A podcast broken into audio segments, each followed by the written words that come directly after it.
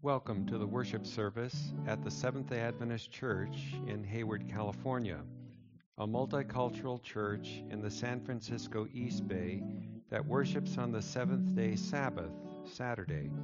The ministry of the Word by Pastor Paul Penno is the good news of the gospel of Jesus Christ to forgive sin and save from sin by his cross and ministry as priest in the heavenly sanctuary the third angel's message in verity. Join us now as the service is in progress.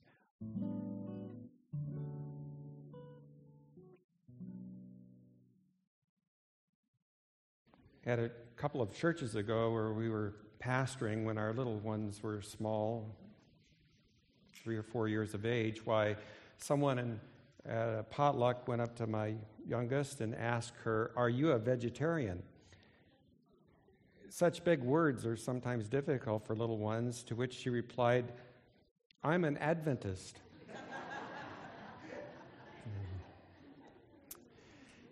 An Adventist is someone who believes that Jesus is going to come and visit this earth again. An Adventist is someone who believes that when Jesus comes to this earth, that he will come to rescue them. And he will take his rightful rule of this earth because he's been temporarily put off the throne, as it were, by Satan. I want to think with you this morning about what it means to have the blessed hope of the second coming. It's a little bit different direction than what my title is in the bulletin. Judy got it right according to what I communicated to her, but I've shifted directions since Wednesday. And what I want to talk with you about this morning is when Christ visits the earth, what will he find? Look at John chapter 14 and verses 1 through 3. Here, Jesus gives us an unequivocal promise. In fact, it's a promise to his disciples, but it's also a promise to all of planet Earth. And in this promise is embedded some really good news for you and for me. So when he says the word you here, uh, take it to mean not only his disciples to whom he spoke back then, but he's also speaking to you, dear heart, whoever will listen to his word here. It says, Let not your heart be troubled. Don't let your heart be troubled, dear heart. You believe in God, believe also in me. In my Father's house are many mansions. If it were not so, I would have told you. I go to prepare a place for you. And if I go and prepare a place for you, I will come again and receive you unto myself, that where I am, there ye may be also. I would say this when he says, Let not your heart be troubled, he doesn't want us to be afraid of his coming visit to this earth. He's going to be coming and visiting an earth that's very troubled, a world that's very troubled. But, dear heart, if you can read this promise in black and white, and you've opened your heart store to Jesus, then he says, Do not be troubled, do not be afraid when I come to visit this earth. And that's obviously some wonderful good news, isn't it? Anyone having no fear well, let me put it this way Had you been on earth when Jesus visited the earth the first time, when he was born in Bethlehem and walked this earth, do you think that you would have liked to have been associated with Jesus and had fellowship with him? Would you like to have been his friend? Would you been you wouldn't have been afraid of him, would you? Well, dear friends, it's the same Jesus who's coming to visit this earth again. He hasn't changed at all. So there's no reason to be afraid of him when he comes to visit the earth the second time. For those who believe, it's easy to see how this is the most welcome, the most exciting good news. Well, will that be the same for everyone? Because he's promised that he's going to visit all of planet Earth, everyone who is on Earth. When Jesus went away, there were two angels that stood by the side of his disciples there in Acts chapter 1, verses 10 and 11 and it said, This same Jesus will so come in like manner as you have seen him go up into heaven. Well, just who is this same Jesus? He was a physical person. After his resurrection, he told his disciples to handle me and see, for a spirit does not have flesh and bones as you see I have. So he will be he will come as a real person in a literal physical body and he will interact with real people. And in Revelation 1 verse 7 he says he is coming with clouds and every eye will see him and they also which pierced him. So obviously, those that were directly responsible for his crucifixion will be given a resurrection to witness his coming. But this same Jesus is not one with a different character, because if Jesus was loving and compassionate when he was here on this earth, he's going to be the same way when he comes again. The same way. Well, but what about all of those who have irrevocably rejected him? then his love and his compassionate character will obviously take a different form for them. A different form. We'll talk about that. It would not be love to perpetuate an existence which for them would only be an endless misery, terrible existence because they have rejected him. You think about all of the democracies and the republics in the world and presidents and prime ministers, why in such governments they are elected by the people's wishes. But at the present time, the vast majority of people who are on this earth, when they think about Jesus coming to visit this earth, either don't know about it, number one, don't even know that Jesus is going to come and visit the earth. Number two, they don't believe it. There's a third class who don't care about it. And there's a fourth group who really don't want Jesus to come back to this earth. That being so, then why should he come back to this earth? And I'm going to share with you two reasons, big ideas, why Jesus should come back to this earth. Number one is that he is the rightful ruler of the earth. He is the rightful ruler of the earth. He's been temporarily ousted by a coup d'etat that was engineered by an enemy. Who is that enemy? That's Satan. And Satan subverted Adam and Eve in his rebellion. And when Christ first appeared as the world's Savior, Satan deceived God's own people into rejecting and crucifying him. But there was far more that was involved with the Jews uh, for the kings of the earth, we are told, took their stand, and the rulers were gathered together against the Lord and against his Christ, it says in Acts 4 26. Therefore, the rightful ruler of earth must return, he must take his rightful position and restore his peaceful and beneficent authority after the coup has run its course. The Lord speaks by his ancient prophet. In Ezekiel chapter 21 and verse 27, it says, Take off the crown, nothing shall remain the same, exalt the lowly, and abase the exalted. It shall be no longer until he come, whose right it is, and I will give it, meaning the throne, the crown rather, to him. So when Jesus comes, he is to become the rightful ruler of this earth. And although he came the first time as a meek and a lowly one, when he comes the second time, we are told in Revelation 19 16 that he will come as the King of kings and the Lord of lords. So, number one reason, the big idea why Jesus is going to visit this earth again is so that he might take his position as the rightful ruler of this earth. Number two, he comes on a rescue mission. You know, the earth is going to be engulfed in a terrible time of trouble. Daniel 12, verse 1 says this. And a new and unhappy development on earth is going to make Jesus' intervention absolutely necessary. there's going to be a final, ominous scene in the last act of the cosmic drama of the ages.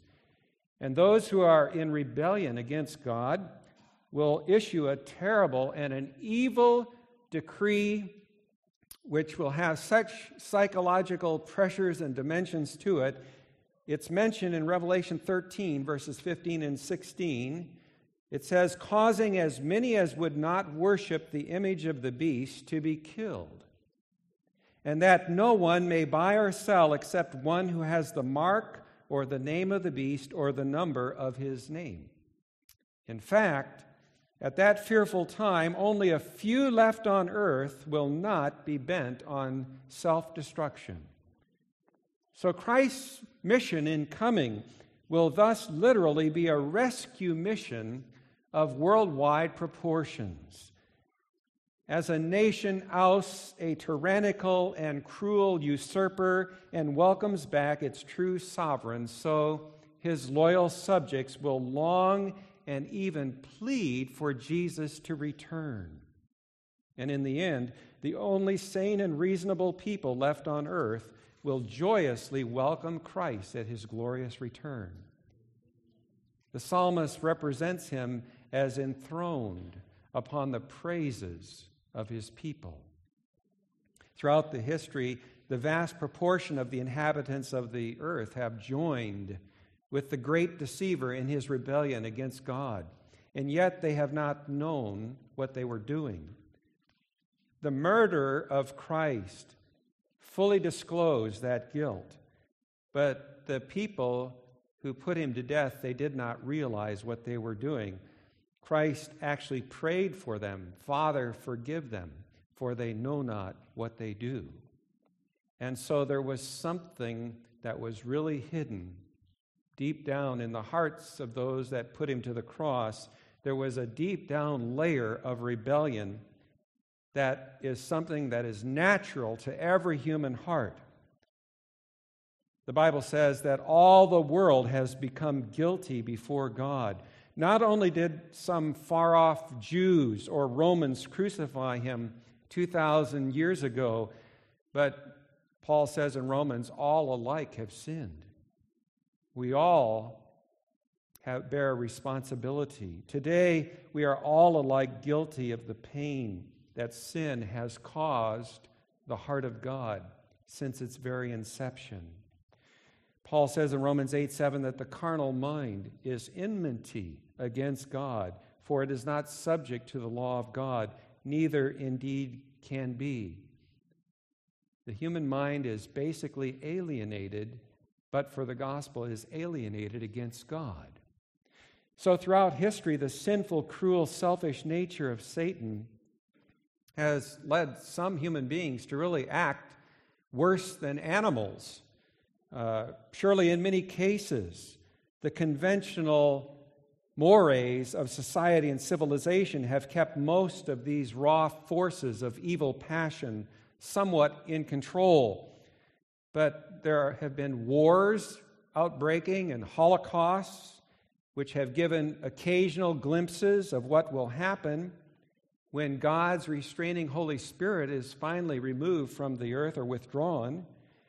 The indiscriminate slaughter of innocent Arabs by terrorist bombers that are splashed across our television screens are a stark reminder of what can happen when the Spirit of God is withdrawn from uncontrolled human passions, human nature, such wild insanity is a foretaste of a fearful time of trouble that the Bible predicts will develop in growing intensity around the world.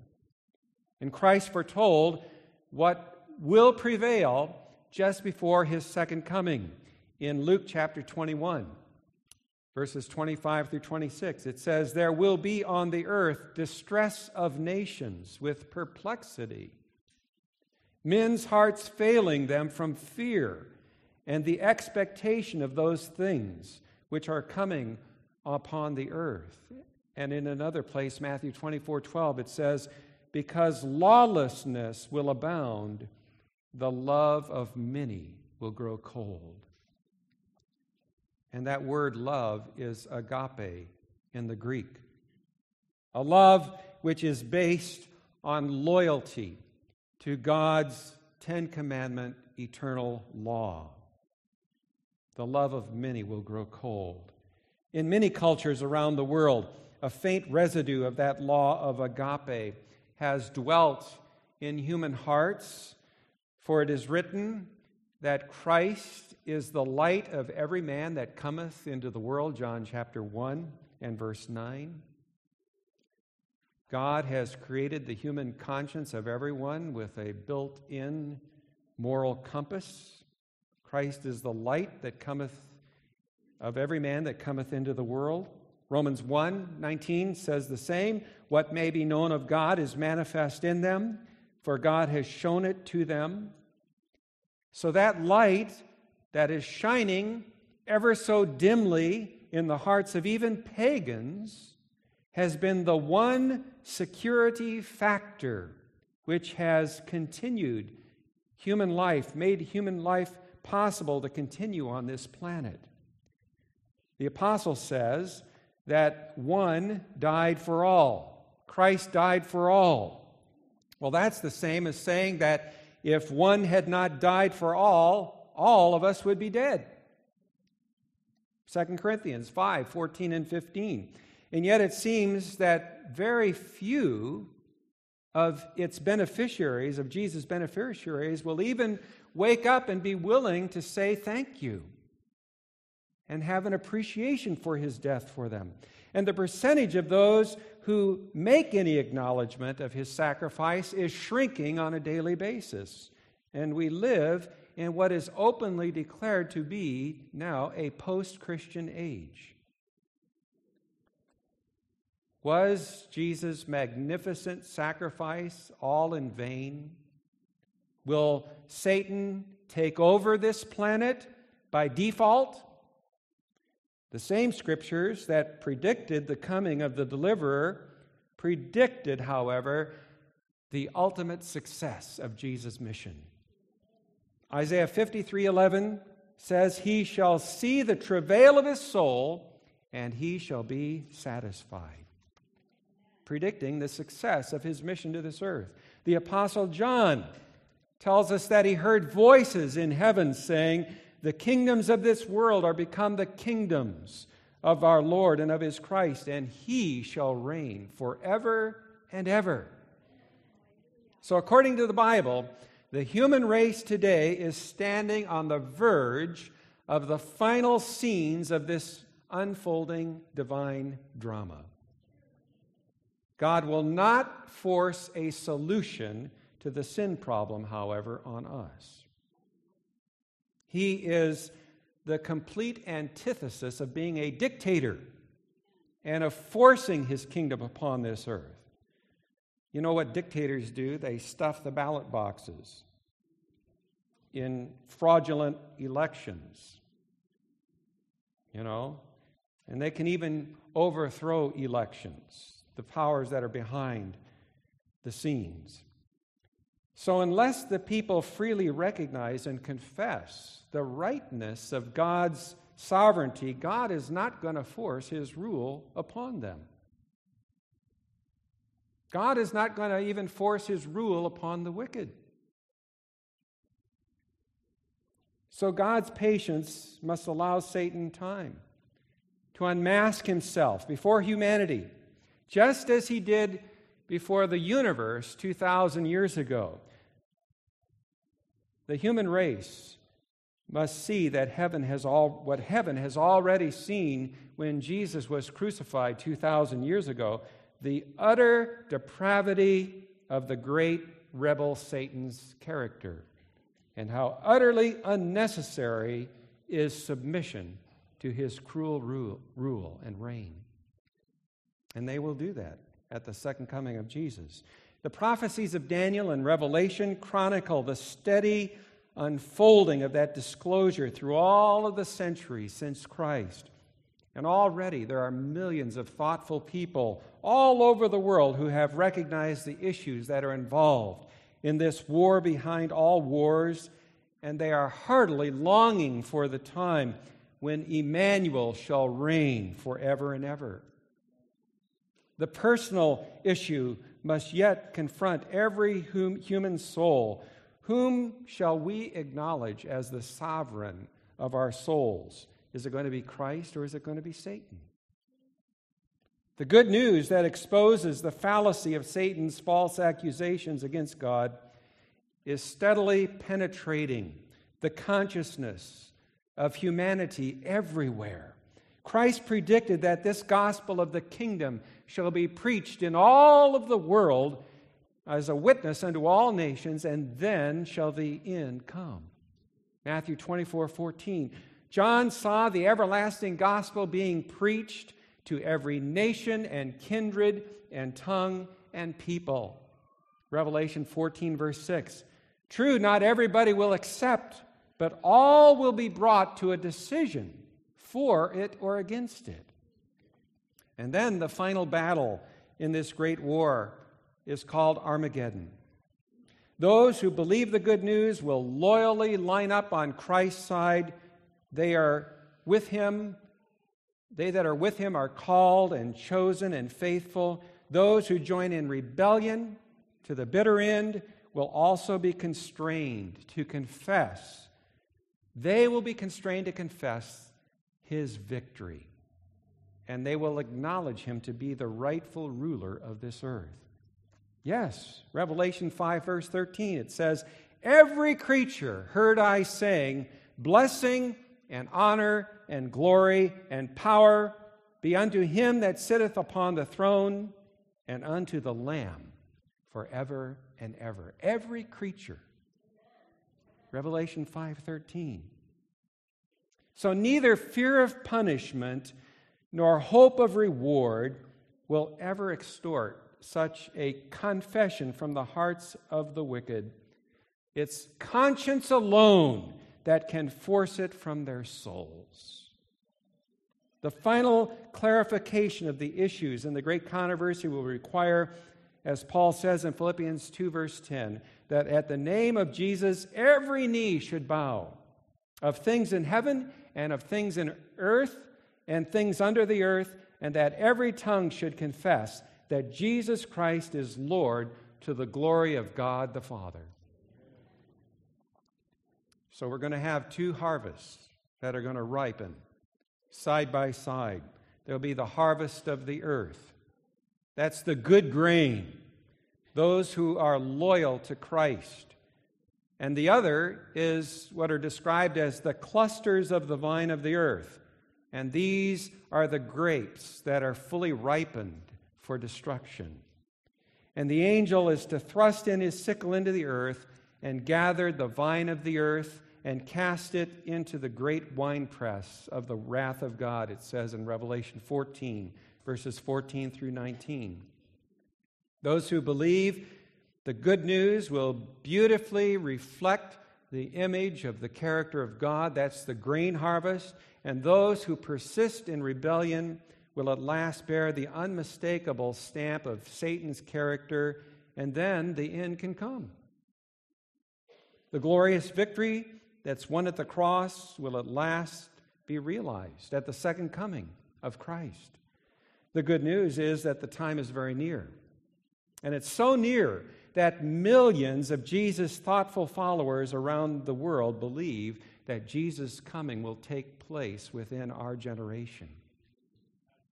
Scripture does not predict a fearful nuclear war that will wipe out civilization, but it does predict a final Armageddon conflict that will resolve for all eternity the issues of the controversy between Christ and Satan. And that is the war behind all wars, the issue behind all issues that looms in overwhelming significance behind the scenes. There, this is no time for fear and mourning. While unbelieving men's hearts are failing them for fear and for looking after those things which are coming on the earth, it's time for God's people to look up and to lift up your heads, for your redemption draweth nigh. But as evil men and impostors will grow worse and worse in the last days, and as people in general, their love of darkness rather than the light, the Holy Spirit, as a result, is gradually being driven away from the world. And the result of that is just what Jesus said that Jerusalem's horrendous desolations in 70 AD is a portrait of the world that will become when the Holy Spirit is finally driven away from our, uh, our world today. Modern man's only reasonable hope is that this enmity against God must be healed by a true conversion. Without full conversion, the individuals and the nations of this modern earth will surely act out to the full those dark passions of the multitude at the trial of Christ. They cried out, Crucify him, crucify him. Then you have the enforcement of that mark of the beast death decree, and that will be an attempted re crucifixion of Christ, only this time in the person of his representative saints. And just think of it the resplendent King of Kings and the Lord of Lords coming in the clouds of heaven, surprising his enemies in the very act. He will come to rescue those who are loyal to him, and then the moment of truth will come for all of earth's inhabitants. And the book of Revelation portrays that final scene. It says, These shall make war with the Lamb, and the Lamb will overcome them for he is Lord of lords and King of kings. The sacrificial Jesus, who sacrificed his life on the cross, will overcome. In Re- Revelation 19:11 it says I saw heaven open and behold a white horse and he who sat on him was called faithful and true and in righteousness he judges and makes war. His eyes were like the flame of fire and on his head were many crowns he had a name written that no one knew except himself. He was clothed with a robe dipped in blood, that's his own blood, shed at Calvary, and his name is called the Word of God. That's the gospel. Out of his mouth goes a sharp sword. That's the Word of God. And that with it he should strike the nations, and he shall rule them with a rod of iron.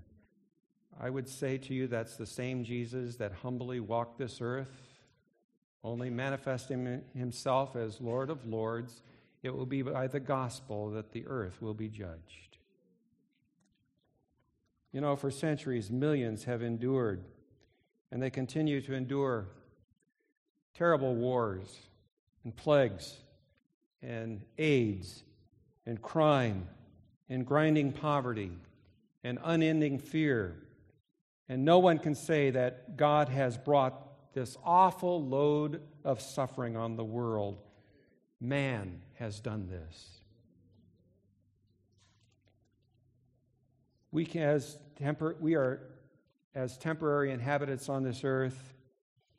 We cannot blame the government of God for bringing all of the woes upon humanity when we crucified the Son and expelled him and said, We will not have this man to reign over us.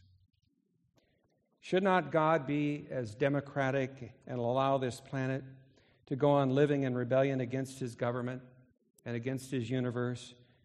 There is a ready answer. He's already done so. He still waits since the fall of man in Eden, hoping for repentance, ministering reconciliation, he, God has never and He cannot abandon any of His remnant people who appreciate His character of love and respond accordingly.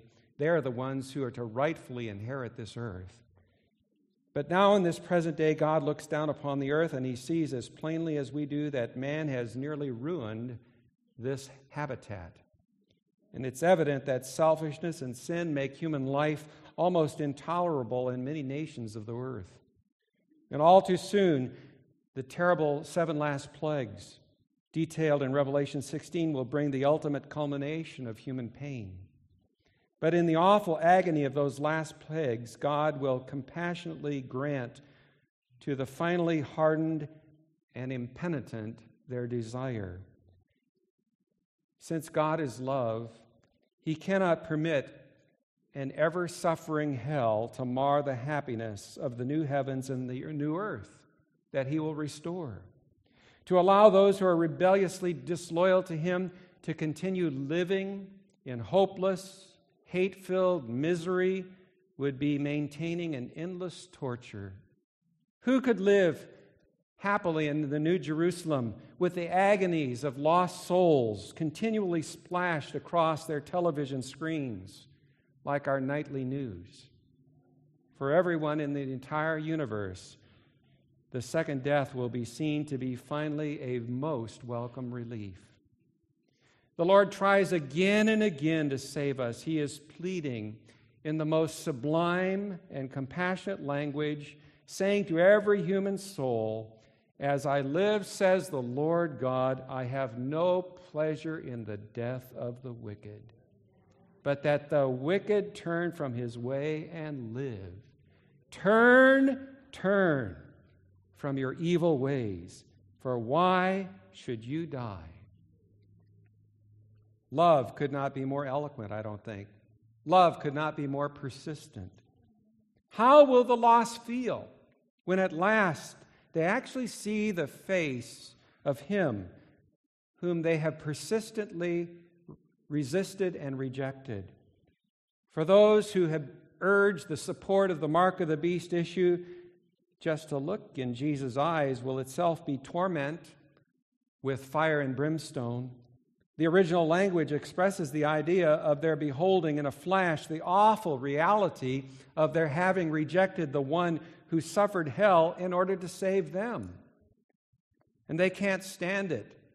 The horror of their final realization of guilt tortures every cell of their souls.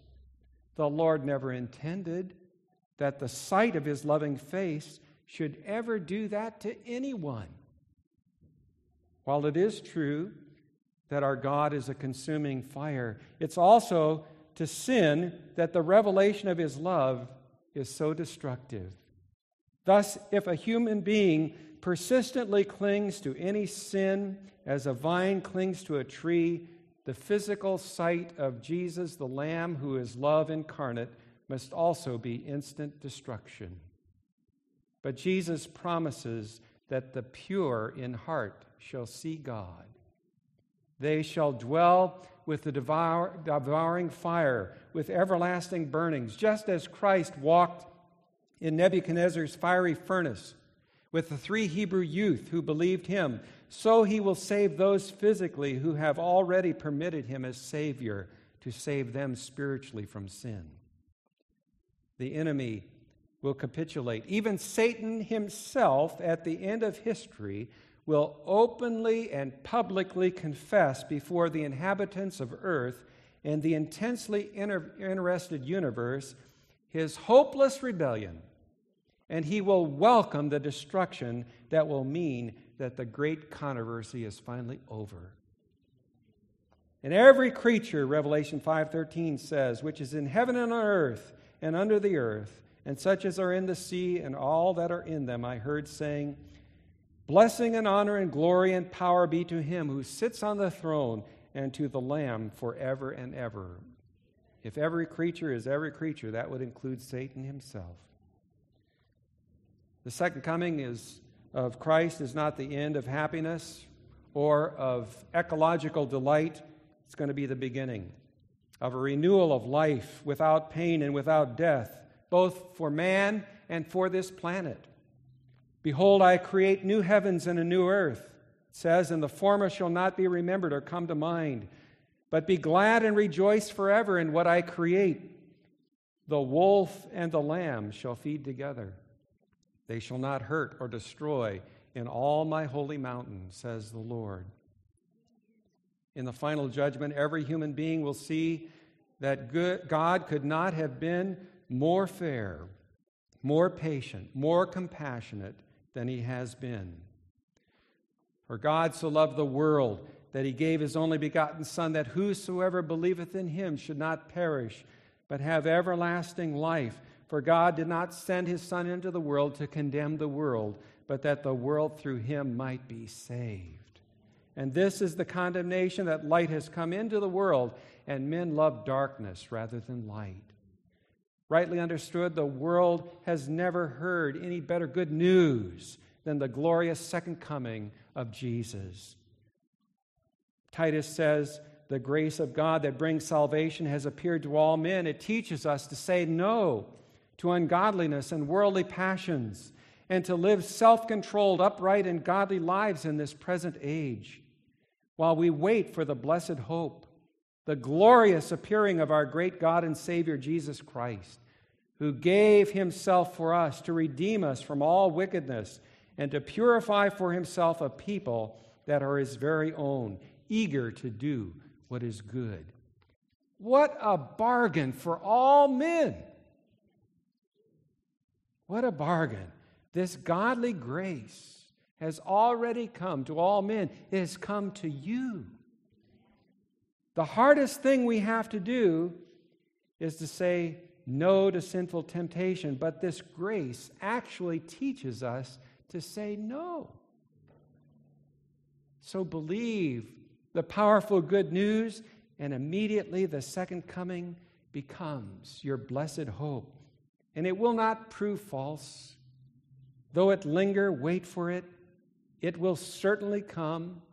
It will not delay. Habakkuk 2 3. At any time when he comes, the waiting will have seemed to be but a short time. Worldwide, the grace of God is working night and day to purify for himself a people that are his very own. The nightly TV news anchors may not tell us about this soon coming of Jesus Christ, but it is the most important news in the world, and it is good news. I can think of only three reasons that have been given for the delay of Jesus coming. Number one is the Calvinist explanation that God has a great time clock of the universe in heaven, and that when that time clock strikes 12 midnight, then God is going to send his son down here, ready or not, here I come. But I would hope that there aren't any Seventh day Adventist Calvinists. we are not Calvinists. A second explanation for the delay in Jesus' coming is that there are actually some who are going around saying Jesus' second coming is when the Holy Spirit comes in your life and you're born again as a Christian and Christ comes into your heart. Well, that is a secret coming, isn't it? But the Bible doesn't portray Jesus' second coming as a secret coming. It says it will be an open event for all of the universe to see. The third reason for the delay in Jesus' second coming, which is the biblical reason, is that Jesus is not going to force his second coming on this church nor on the world except we really want him to come and visit us. And when we have really fallen in love with him and we really want him to come, and all the wicked have been given an opportunity for that same love to come in their hearts and they have resisted and rejected it, then the harvest will be right and Jesus will come. That is the true biblical reason for his delay. And we can either hasten it or delay it by our response to the message of the cross. I trust that the love of God is deepening in your hearts and that you are coming to a deeper appreciation of Jesus' death for you on the cross. So, just to share with you, had some communications with a dear person. They captioned the message to me, a lost Adventist. That's such a sad caption, a lost Adventist. There should be no Adventist that is lost. And reading down into the message a little bit farther, it said, I used to go to church and I was converted, but gradually I've slipped away and I just haven't been able to maintain a relationship with God. And I decide, well, I better go back to church. And then I went back, and then I've gradually just gone out and I don't even go anymore. And three times the individual said, I'm afraid, I'm afraid. And then finally said, I'm afraid of God. So I wrote back and I said to this dear soul, I think you've really analyzed your problem accurately and correctly, and that is that you are afraid of God. And your picture of God is that you must build a saving relationship with Him, of having enough faith and going to church enough times and studying your Bible and praying hard enough. And then, when Jesus sees that you're really earnest, then He will build His relationship with you. And all of that has led you to a self dependency and actually an alienation of your heart against God. So that you don't even want to be around it anymore. A lost Adventist. Dear friends, it's only when we begin to see that it's God who has initiated the search for us. That it is God who has given a gift of pardon to each and every one of us. That Jesus took our guilt and suffered in his own body our own sins. When he died on the cross, he died the equivalent of the second death. When we see that, then it will evoke from our lips a word of appreciation, and we will say, Thank you. It's not de- developing a self dependence on what we do to get this relationship going. Dear friends, He wants fellowship with us, and He's trying to, in every so many ways, how can I have fellowship with hearts that are alienated from me? What can I do? What can I do? And so the answer is the uplifted Christ on the cross, the love of God, that He has initiated this great gift for you and for me. Can you say thank you? Can you appreciate that? And if you know that kind of a loving Jesus, he is the same as his Father in heaven, and you will surely look forward to his second visit to this earth and welcome him. Would you like to place your head right on the chest of Jesus, like John the Beloved did on the Thursday night when he had the Last Supper? What in the world possessed John? I would try to be so straight and reserved and respectful. This is Jesus, the Son of God, the King of the universe, I can't touch him. But John felt such fellowship with Jesus that he just put his head on the chest of Jesus. That's what I call fellowship, isn't but that, you know, I only do that with my wife once in a while, you know. but Jesus invites that kind of closeness and intimacy with him.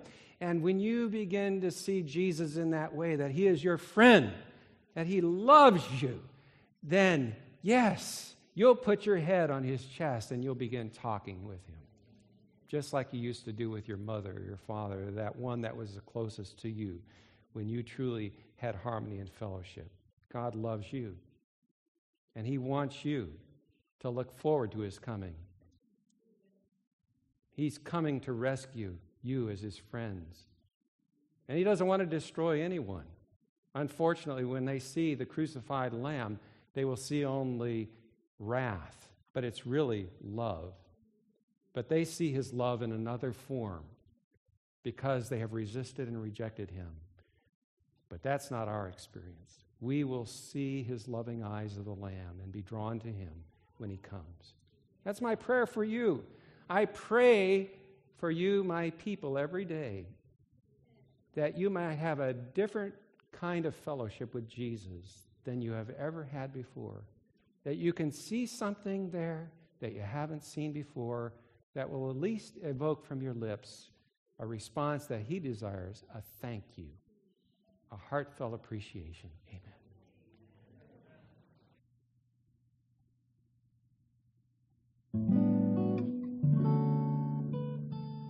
Join us again next time for the Word of God, which will feed the soul.